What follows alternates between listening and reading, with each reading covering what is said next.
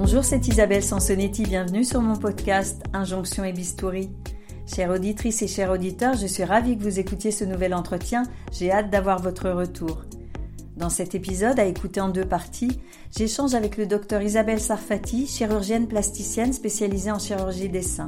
Ensemble, nous parlons de ce qui l'a menée à manier le bistouri pour réparer l'apparence, des différentes techniques de reconstruction mammaire après cancer, de ce qu'une femme peut en attendre et du choix qu'elle devrait toujours avoir de se faire opérer ou non, de l'accès qui reste inégal à ces procédures, notamment en fonction du lieu où on habite et de son budget, des opérations de la poitrine chez les personnes trans, de l'injonction à se sentir bien dans sa peau, gimmick incontournable de notre époque, de la souffrance mais également du plaisir qu'il peut y avoir à recourir à la chirurgie esthétique. Micro. Bonjour Isabelle Sarfati, vous êtes chirurgienne esthétique. Vous pouvez nous raconter comment vous en êtes arrivée à opérer des gens pour les rajeunir, les embellir ou les réparer? Qu'est-ce qui vous a donné envie? J'ai fait médecine pour faire ça. C'est-à-dire que je n'ai pas fait médecine pour exercer le métier de médecin, c'est-à-dire de quelqu'un qui traite les maladies et les pathologies. J'ai fait médecine pour réparer l'apparence, pour travailler sur l'apparence. J'ai fait médecine comme j'aurais pu être plasticienne si j'avais su dans la sculpture ou dans le dessin, ou, comme ça. C'est-à-dire c'est un mélange d'un métier artistique et de quelque chose qui est destiné à traiter, à réparer, à accorder l'apparence. Et parce que vous aviez des exemples autour de vous, ou vraiment c'est une idée qui vous est venue comme ça Non, j'ai commencé médecine en voulant faire de la chirurgie plastique. Je savais d'emblée ce que je voulais faire. Je voulais faire à la fois un métier indiscutablement utile, où je me lève le matin, que je réponde à une demande, contrairement au métier artistique où personne ne vous demande rien. Là, j'ai des contrats, j'ai une demande, des souhaits à exaucer. J'utilise une technologie de médecin, de chirurgien, et je travaille sur la forme, l'apparence. Vous êtes spécialisée en chirurgie des seins et notamment en reconstruction mammaire. Vous pouvez nous rappeler les différentes techniques en fait que vous utilisez? En général, les reconstructions mammaires s'adressent à des patientes qui ont eu une mastectomie pour un cancer du sein. En gros, on a 4 techniques à notre disposition pour réparer un sein. La première technique, c'est de remplacer le volume du sein par une prothèse en gardant la peau qui recouvre la prothèse, qui est la peau qui reste sur le thorax. Ça, c'est conditionné par le fait que la peau doit être suffisamment souple pour pouvoir absorber le volume de la prothèse. La deuxième technique, c'est d'utiliser le ventre, la graisse et la peau du ventre pour reconstruire le sein. La troisième technique, c'est d'utiliser la graisse, la peau et le muscle du dos pour reconstruire le sein. Et on a une 4e technique qui est une espèce de guest star, qui est la technique du feeling, c'est-à-dire ça consiste à prélever de la graisse ailleurs sur le corps en faisant une liposuction et à utiliser cette graisse pour resculpter. Donc ça s'utilise soit en adjonction à une des techniques précédentes, c'est-à-dire par exemple on fait une reconstruction par prothèse et ensuite on resculpte par-dessus la prothèse avec la graisse pour avoir la forme la plus naturelle et la plus harmonieuse possible. Et peut-être aussi pour symétriser l'autre sein. Et aussi c'est des techniques de symétrisation, de chirurgie esthétique de l'autre sein, mais ça peut être utilisé dans un faible pourcentage des cas, exclusivement pour reconstruire le sein, c'est-à-dire qu'on fait plusieurs injections étalées dans le temps, donc tous les 2-3 mois, et en fait le sein est uniquement reconstruit grâce à des greffes de graisse.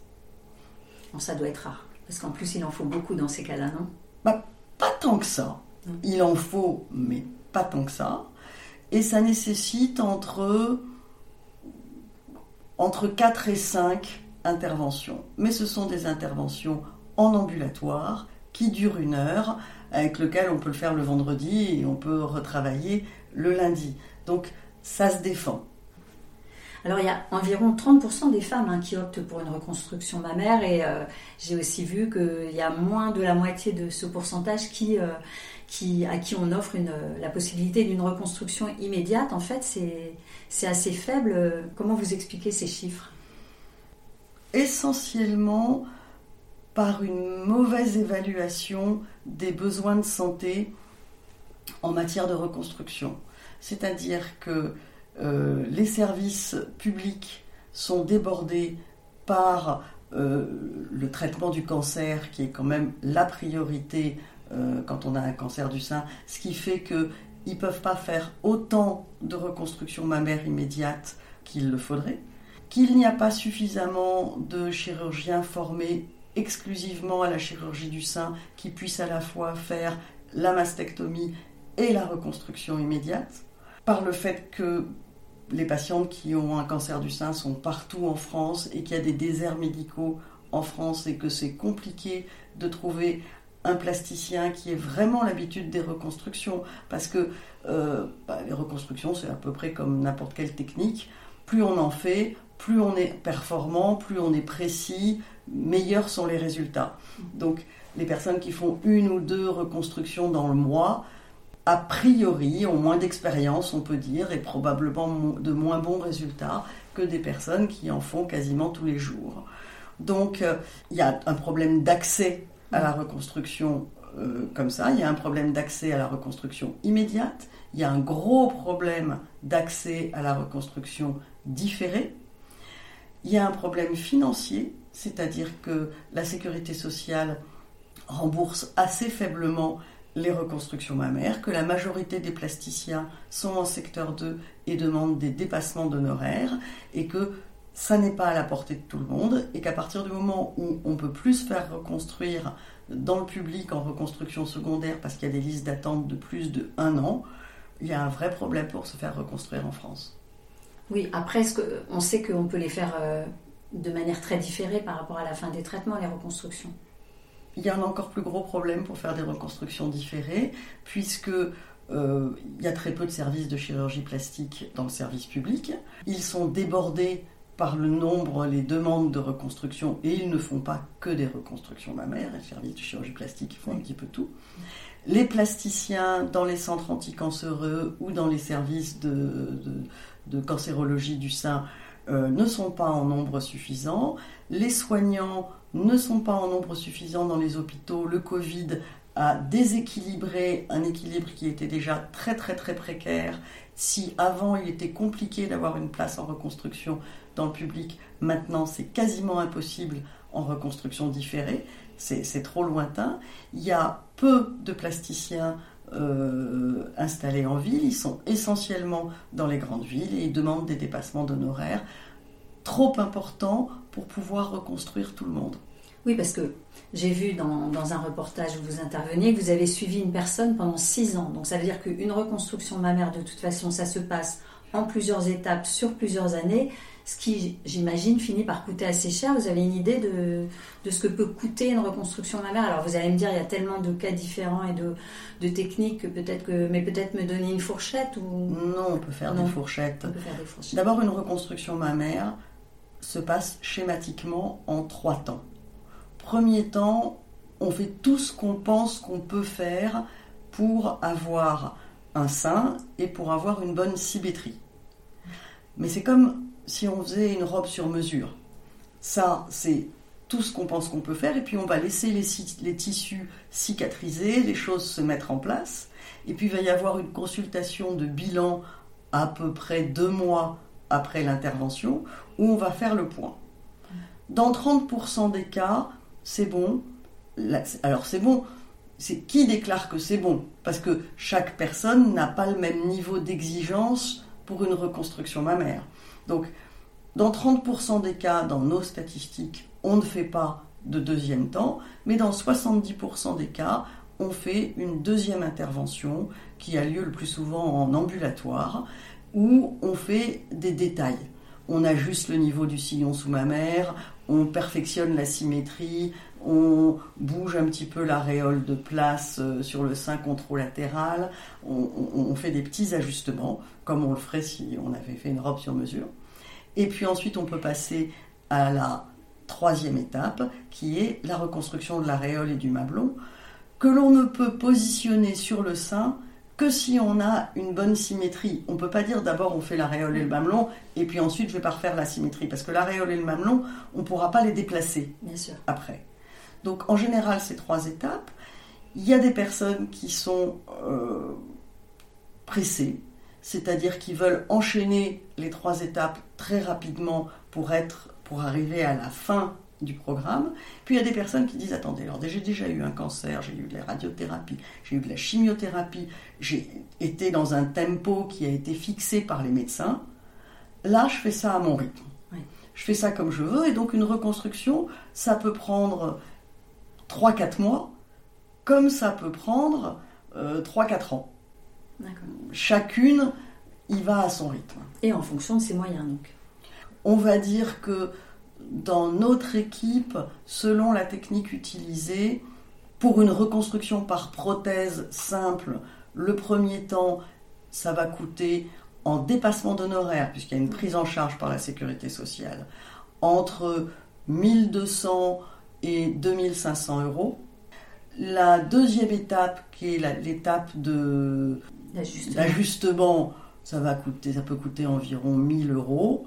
Et l'aréole et le mamelon, ça va coûter environ 800 euros, à peu près.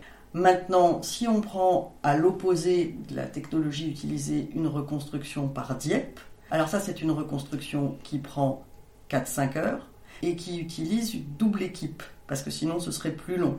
Donc il y a deux équipes de chirurgiens, d'aide opératoire, etc. Et à ce moment-là, ça va coûter autour de 6000 euros l'intervention de reconstruction par DIEP. Et donc c'est aussi bien un coût financier qu'un coût psychologique. Comment vous choisissez le type de technique ? C'est parce qu'on imagine que c'est l'expert, c'est-à-dire vous, votre équipe, qui dit ben, pour cette femme, ce serait mieux d'utiliser telle ou telle technique, mais pas que, parce que j'ai écouté l'une de vos interventions, vous disiez que c'était quand même d'abord en fonction des attentes des femmes, c'est ça ? Bah, mais ils connaissent ça, la technique. Oui, mais quand on est très concerné par un sujet, on devient vite spécialiste du sujet. On comprend très très très vite quand il s'agit de soi et de son propre corps. Donc, il y a une première consultation qui est indispensable, qui est fondamentale, et qui peut se dérouler éventuellement en visio. Quand on habite loin, on n'a pas forcément besoin d'aller faire l'aller-retour. Dans cette première consultation, on va dire à la patiente, voilà madame, voilà les techniques qui sont à notre disposition. Dans votre cas, toutes les techniques sont possibles, ou celle-là, celle-là, celle-là est possible, mais pas ça ou pas ça. Ouais. Donc on va lui donner les possibles qui sont possibles dans son cas, les techniques qui sont possibles dans son cas. À partir de là, on va discuter avec la patiente de qu'est-ce qu'elle attend. Je prends un exemple. Prenons une patiente chez qui toutes les techniques sont possibles. Oui. On va lui dire, voilà, l'avantage si on fait une reconstruction par prothèse, c'est que vous allez rentrer au bloc, 2 heures après, normalement, vous avez le volume, la forme, la symétrie. Mais, vous êtes porteuse d'une prothèse, donc d'un corps étranger. Vous n'allez pas avoir la même consistance des deux côtés. Du côté où il y aura une prothèse, vous allez avoir un sein qui est plutôt ferme et qui va tenir plutôt bien tout le temps. Et de l'autre côté, vous allez avoir un sein un petit peu différent. Si on prend une reconstruction par DIEP, par exemple, ben vous allez avoir un sein qui est complètement souple, complètement mou, avec les mêmes sensations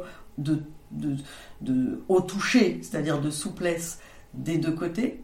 Vous n'avez pas de corps étranger, donc pas de réintervention à prévoir dans l'avenir, mais vous avez une intervention qui va durer plus longtemps, qui va vous laisser une cicatrice sur le ventre, etc. Donc on doit expliquer, c'est une consultation qui est assez longue, où on doit expliquer toutes les techniques, en tout cas toutes celles qui sont envisageables, et donner les points positifs et les points négatifs de la technique.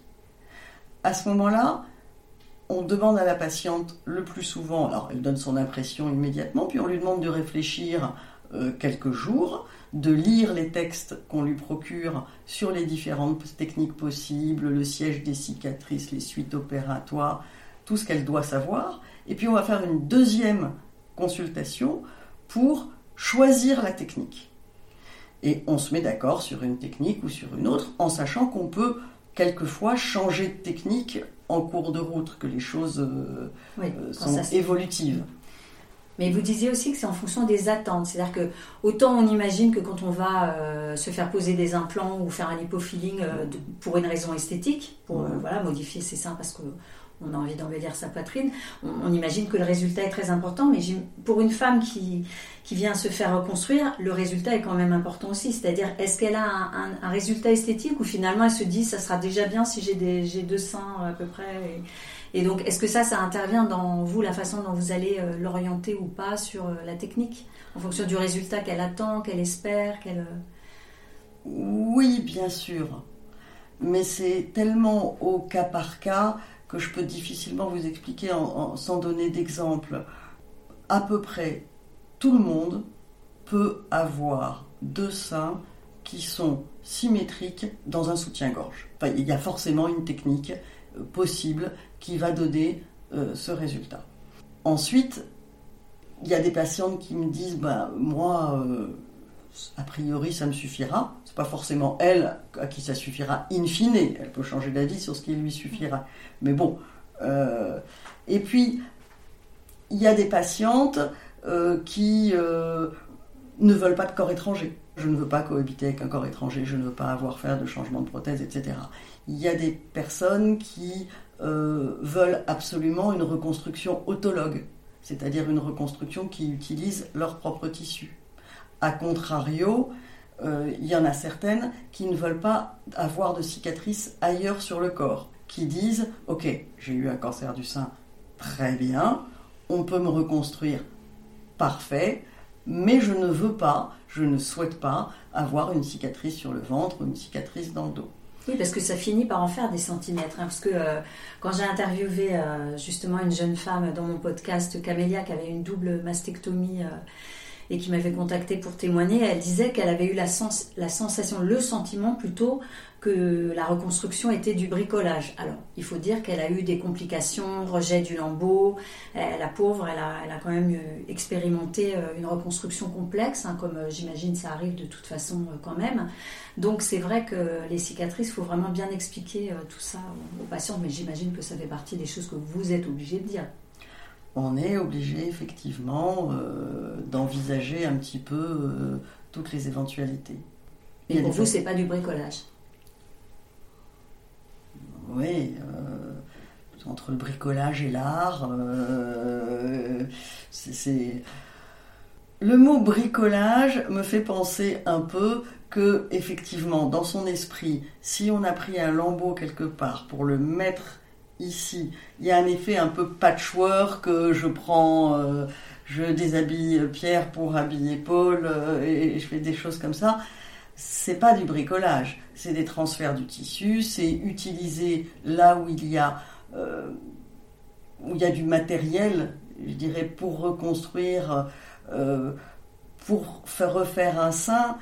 Elle dirait pas la même chose, par exemple, si on prend une patiente pour qui tout s'est bien passé, à qui on a fait de la reconstruction avec exclusivement de la graisse, et qu'on a amélioré le reste de la silhouette, et reconstruit un sein, elle ne va pas appeler ça du bricolage.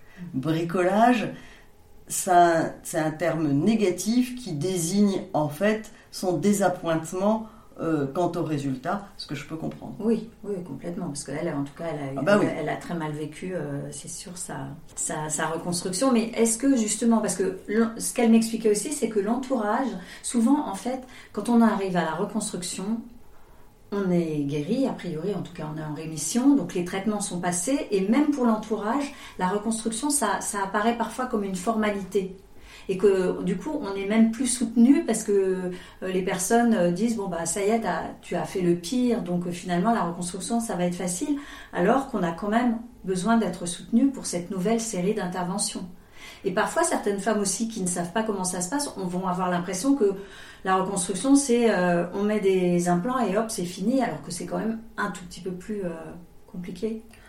Il y a de tout. Il y a aussi des patientes qui me disent qu'elles se sentent poussées à la reconstruction par leur famille, qui ont, je veux dire, quand on a eu une femme, une maman qui n'a plus son sein et qu'on a l'impression qu'elle a été mutilée, on a l'impression qu'elle est beaucoup moins à l'aise avec son corps, on a l'impression qu'elle a des séquelles de son cancer. Moi, je vois des patientes venir me voir en disant « Alors, mes enfants veulent absolument que je me reconstruise, mon mari aussi. Moi, je soufflerais bien un peu, là, parce que les médecins, je les ai suffisamment vus, mais qui sentent la volonté de leur entourage de les savoir reconstruites, de savoir qu'elles ont réparé un petit peu la perte qu'elles ont eue. Il y a de tout sur l'entourage.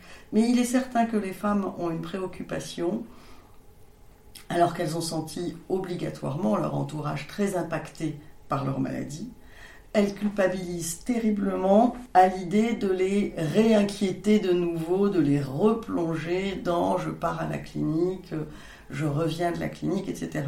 Donc, elles ont vraiment besoin que ça se passe très bien, que ce soit très discret, que ce soit, comme c'est de la réparation, que ça n'ait pas l'air du tout agressif, oui, douloureux, compliqué, etc. Elles veulent vraiment protéger leur entourage à chaque fois.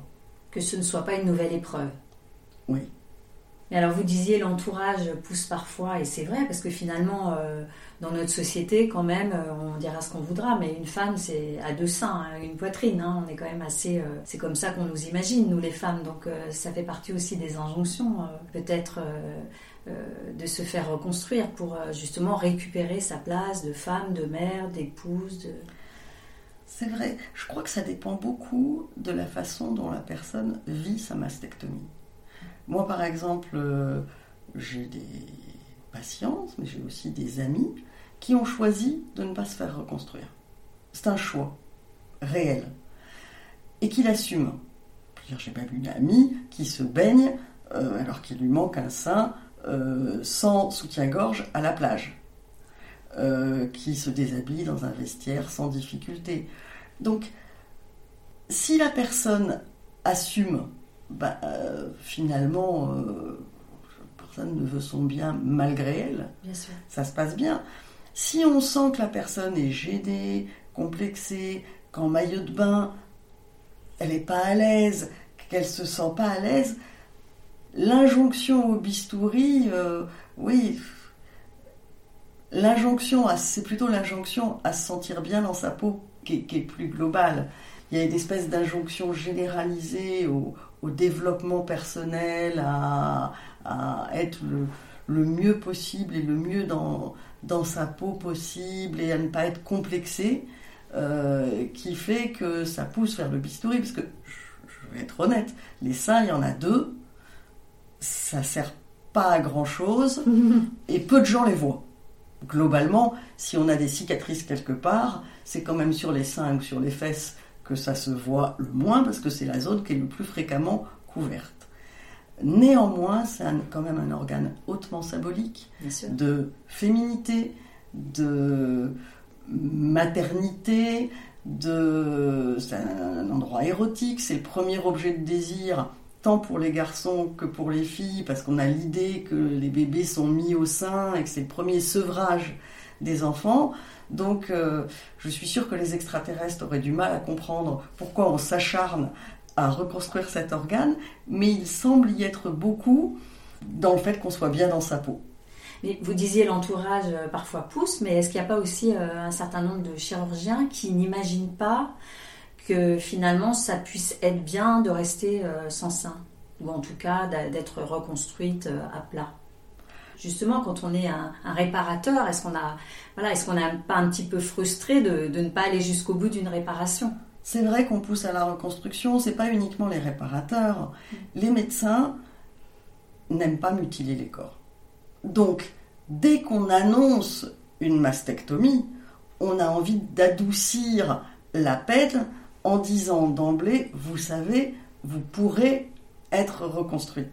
Donc, c'est introduit d'emblée, maintenant, dans notre société, l'idée de reconstruire. Ça adoucit aussi la peine de celui qui enlève l'organe. de savoir qui peut être construit. Donc, oui, c'est proposé par, peut-être par projection, parce qu'on se dit, bah, moi, si on m'annonçait qu'on m'enlève quelque chose, j'aimerais bien qu'on me dise d'emblée, mais vous pourrez le faire reconstruire. Alors, entre la proposition et l'injonction, ça dépend beaucoup de comment c'est dit et comment c'est reçu. Je pense qu'effectivement, pour quelqu'un pour qui le problème n'est absolument pas son sein, ça doit lui sembler incongru qu'on lui parle d'emblée de l'idée de faire d'autres interventions et qu'elle peut avoir envie de dire bah, « laissez-moi en avoir envie », je dirais. Mais globalement, les gens sont assez rassurés quand on annonce une mutilation, parce que c'est quand même une mutilation, on propose d'emblée une reconstruction. D'ailleurs, il y a un document de la HAS là, qui est sorti assez récemment. Il y a eu une enquête, j'imagine que vous y avez participé, pour justement que les femmes puissent vraiment bien se renseigner sur les différentes techniques de reconstruction, sur leur droit de réfléchir un certain temps et tout ça. Vous avez vu, non, sur le site de la Haute Autorité de Santé ? Il y a un énorme effort d'information qui est fait. Il n'y a pas beaucoup d'efforts sur le terrain pour qu'on puisse le faire en pratique à tout le monde et qu'il y ait des solutions proposées au plus grand nombre. Donc on peut faire des plans cancer, on peut écrire tout ce qu'on veut sur le papier. Oui. Si sur le terrain, il n'y a pas, on fait quand même une promesse qu'on ne tient pas, que le pays n'est pas en mesure de tenir. Alors, la chirurgie réparatrice est plus admise et plus louée, et à juste titre, que la chirurgie esthétique. Vous n'avez pas l'impression que sur la chirurgie esthétique, il y a encore un tabou ? C'est très particulier, la chirurgie esthétique. On pourrait définir la chirurgie réparatrice comme la réparation d'une injustice, globalement. Un accident, une maladie, quelque chose qui n'est pas supposé arriver normalement, entre guillemets. On ne peut pas dire que le vieillissement soit une injustice, mais il peut être ressenti comme tel. La personne, finalement, s'il y a quelqu'un qui se réveille et qui dit bon ben moi, je suis née dans le corps d'un garçon, mais je sens que je suis une fille et qu'on l'admet, qu'une fille sente qu'elle est née dans le corps d'une fille et qu'elle veut être un garçon, ben on peut admettre que quelqu'un se sente trahi aussi par son apparence ou par son âge. On peut s'en penser aussi comme une injustice, certaines transmissions héréditaires. Après tout, si vous êtes né avec un nez gigantesque avec lequel vous avez du mal à vivre, vous pourriez penser qu'il y a une forme d'injustice génétique. Donc, à ce titre, même chose pour des oreilles décollées, etc.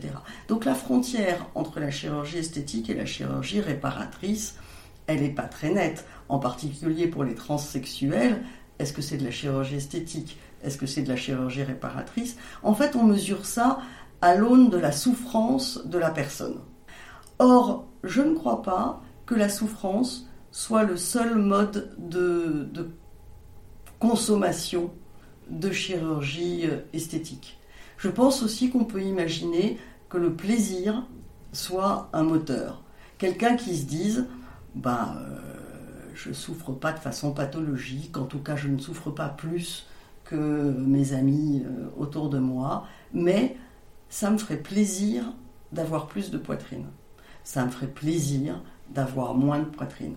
Ça me ferait plaisir de me regarder dans la glace et d'avoir un ovale du visage que je trouve nickel. Mais je ne suis pas en train de souffrir terriblement. C'est à ma disposition.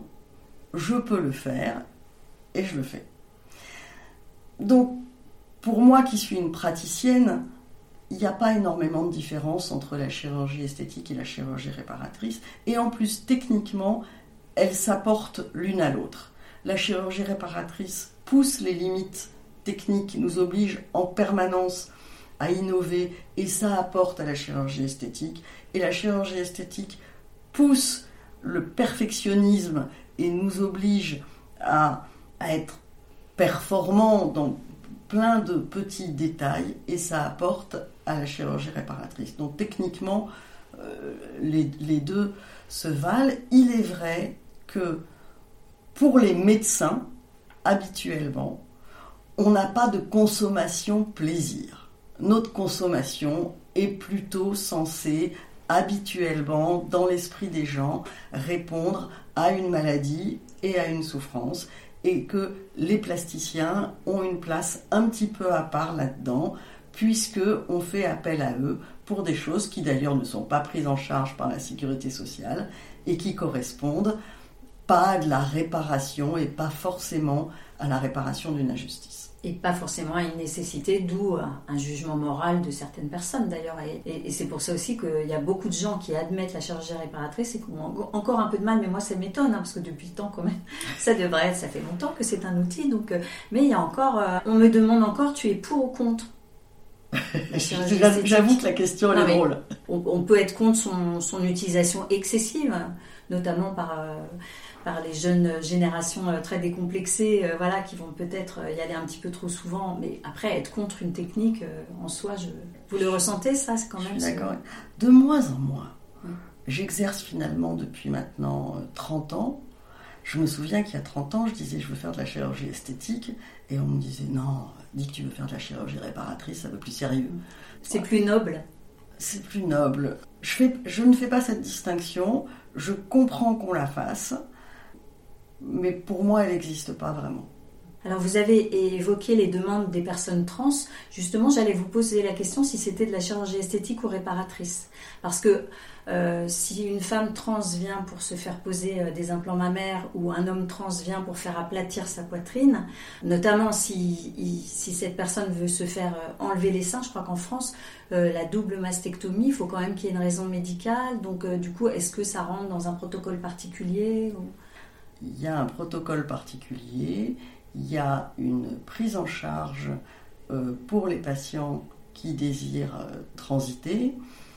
Globalement, c'est une intervention de chirurgie réparatrice. Certains le font en esthétique.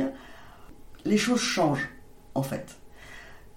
Il y a quelques mois, je vous aurais dit que les conditions de prise en charge par la sécurité sociale nécessitent qu'un patient soit suivi par 3 personnes, un endocrinologue, un psychiatre et un plasticien, et qu'en dehors de cette prise en charge par ce trio, il n'y a pas de prise en charge par la sécurité sociale de l'acte chirurgical. Maintenant, ce n'est pas parce qu'on est suivi par un endocrinologue qu'on est obligé de prendre un traitement hormonal. Or, il y a des personnes qui ne veulent pas prendre de traitement hormonal ou qui décident de le prendre après. Ils n'ont pas de raison d'être pénalisés. En fait, les choses bougent beaucoup dans ce domaine, mais globalement, c'est considéré comme une intervention de chirurgie réparatrice. Et c'est pour ça qu'on peut aussi faire cette double mastectomie si elle est demandée par une personne homme trans. Absolument. Et vous disiez que vous en voyez de plus en plus ? Effectivement, il y a un gros accroissement de la demande. C'est difficile pour l'instant, alors qu'on est en plein phénomène d'accroissement de cette demande, de comprendre et les causes et le devenir de cet accroissement de demande. Les causes, elles doivent être multiples. Il y a probablement une partie des faits de levée de couvercle, c'est-à-dire qu'il y a des personnes que nous ne voyions pas avant, mais qui aurait pu en bénéficier, aurait souhaité en bénéficier, mais qui n'osait pas consulter, qui ne savait pas que la technique existait, qui ne savait pas qu'on pouvait le faire. Donc moi, je vois les personnes trans de 70 ans maintenant, et à qui je dis « Ah bon, mais pourquoi maintenant ?» Je me dis « Pourquoi maintenant ? Parce que maintenant, c'est possible. Je sais à qui m'adresser, il y a une prise en charge, ça existe. Donc ça crée une demande qui existait déjà avant, mais que nous ne voyons pas. Il y a une partie aussi il y a des personnes qui se posent la question de leur identité sexuelle parce que la question existe et qu'elle est sociétale et qu'ils trouvent dans cette question des réponses à leurs problèmes qui leur semblent appropriées. Peut-être aussi qu'il y a une disparition, enfin en tout cas une atteinte de la binarité du genre, que jusque-là nous avions séparé les humains en genre féminin et en genre masculin, et que peut-être que c'est en train de bouger, peut-être que ça va bouger durablement, on ne sait pas encore. Oui. On observe le phénomène, on y répond et on réalise que la demande est croissante. C'est vrai que c'est tout à fait louable qu'on en soit là pour les personnes concernées. En revanche, on commence à entendre parler déjà de personnes qui regrettent une chirurgie. Or, la chirurgie, c'est radical. J'ai entendu parler de gens qui regrettaient leur opération de transition. Donc, ça ne doit pas être évident pour un chirurgien de savoir si la demande, elle est profonde, inaltérable et que... Oui, ce que vous dites est théoriquement parfaitement juste. En pratique, ça ne se passe pas comme ça. Ce sont des demandes qui sont envisagées au cas par cas. En France, moi je fais que de la chirurgie des seins, donc je ne fais pas de la chirurgie génitale. Je n'opère pas de personnes qui sont mineures. Les personnes qui viennent me consulter ont une histoire qu'elles racontent qui ne date pas d'il y a 6 mois. Donc je ne pense pas qu'il y ait un plasticien qui va opérer quelqu'un qui lui dit « Écoutez, jusqu'à 17 ans et demi, j'étais parfaitement bien dans mon corps de fille ou de garçon, mais là j'ai pris une décision, non finalement ça ne va plus, j'essaye l'autre sexe. » Ça ne se passe pas comme ça. Et individuellement, chaque demande est évaluée avec la personne qui le demande. On le fait au mieux dans l'intérêt de la personne qui nous le demande, en notre âme et conscience. On parle de détransition, de personnes qui changent d'avis après, mais les chiffres réels sont très très très très bas. Alors c'est facile de dire oui, il y a des personnes qui veulent détransitionner, mais il y en a assez peu. Peut-être qu'il y en aura de plus en plus. Je ne sais pas, je ne suis pas devin, je ne sais pas ce qui va se passer dans l'avenir. On va dire, en ce qui concerne les seins, que c'est un organe qui est certes emblématique du genre, mais qui n'a pas de fonction fondamentale et qu'on peut reconstruire, on l'a vu pour les seins, dans un sens comme dans l'autre.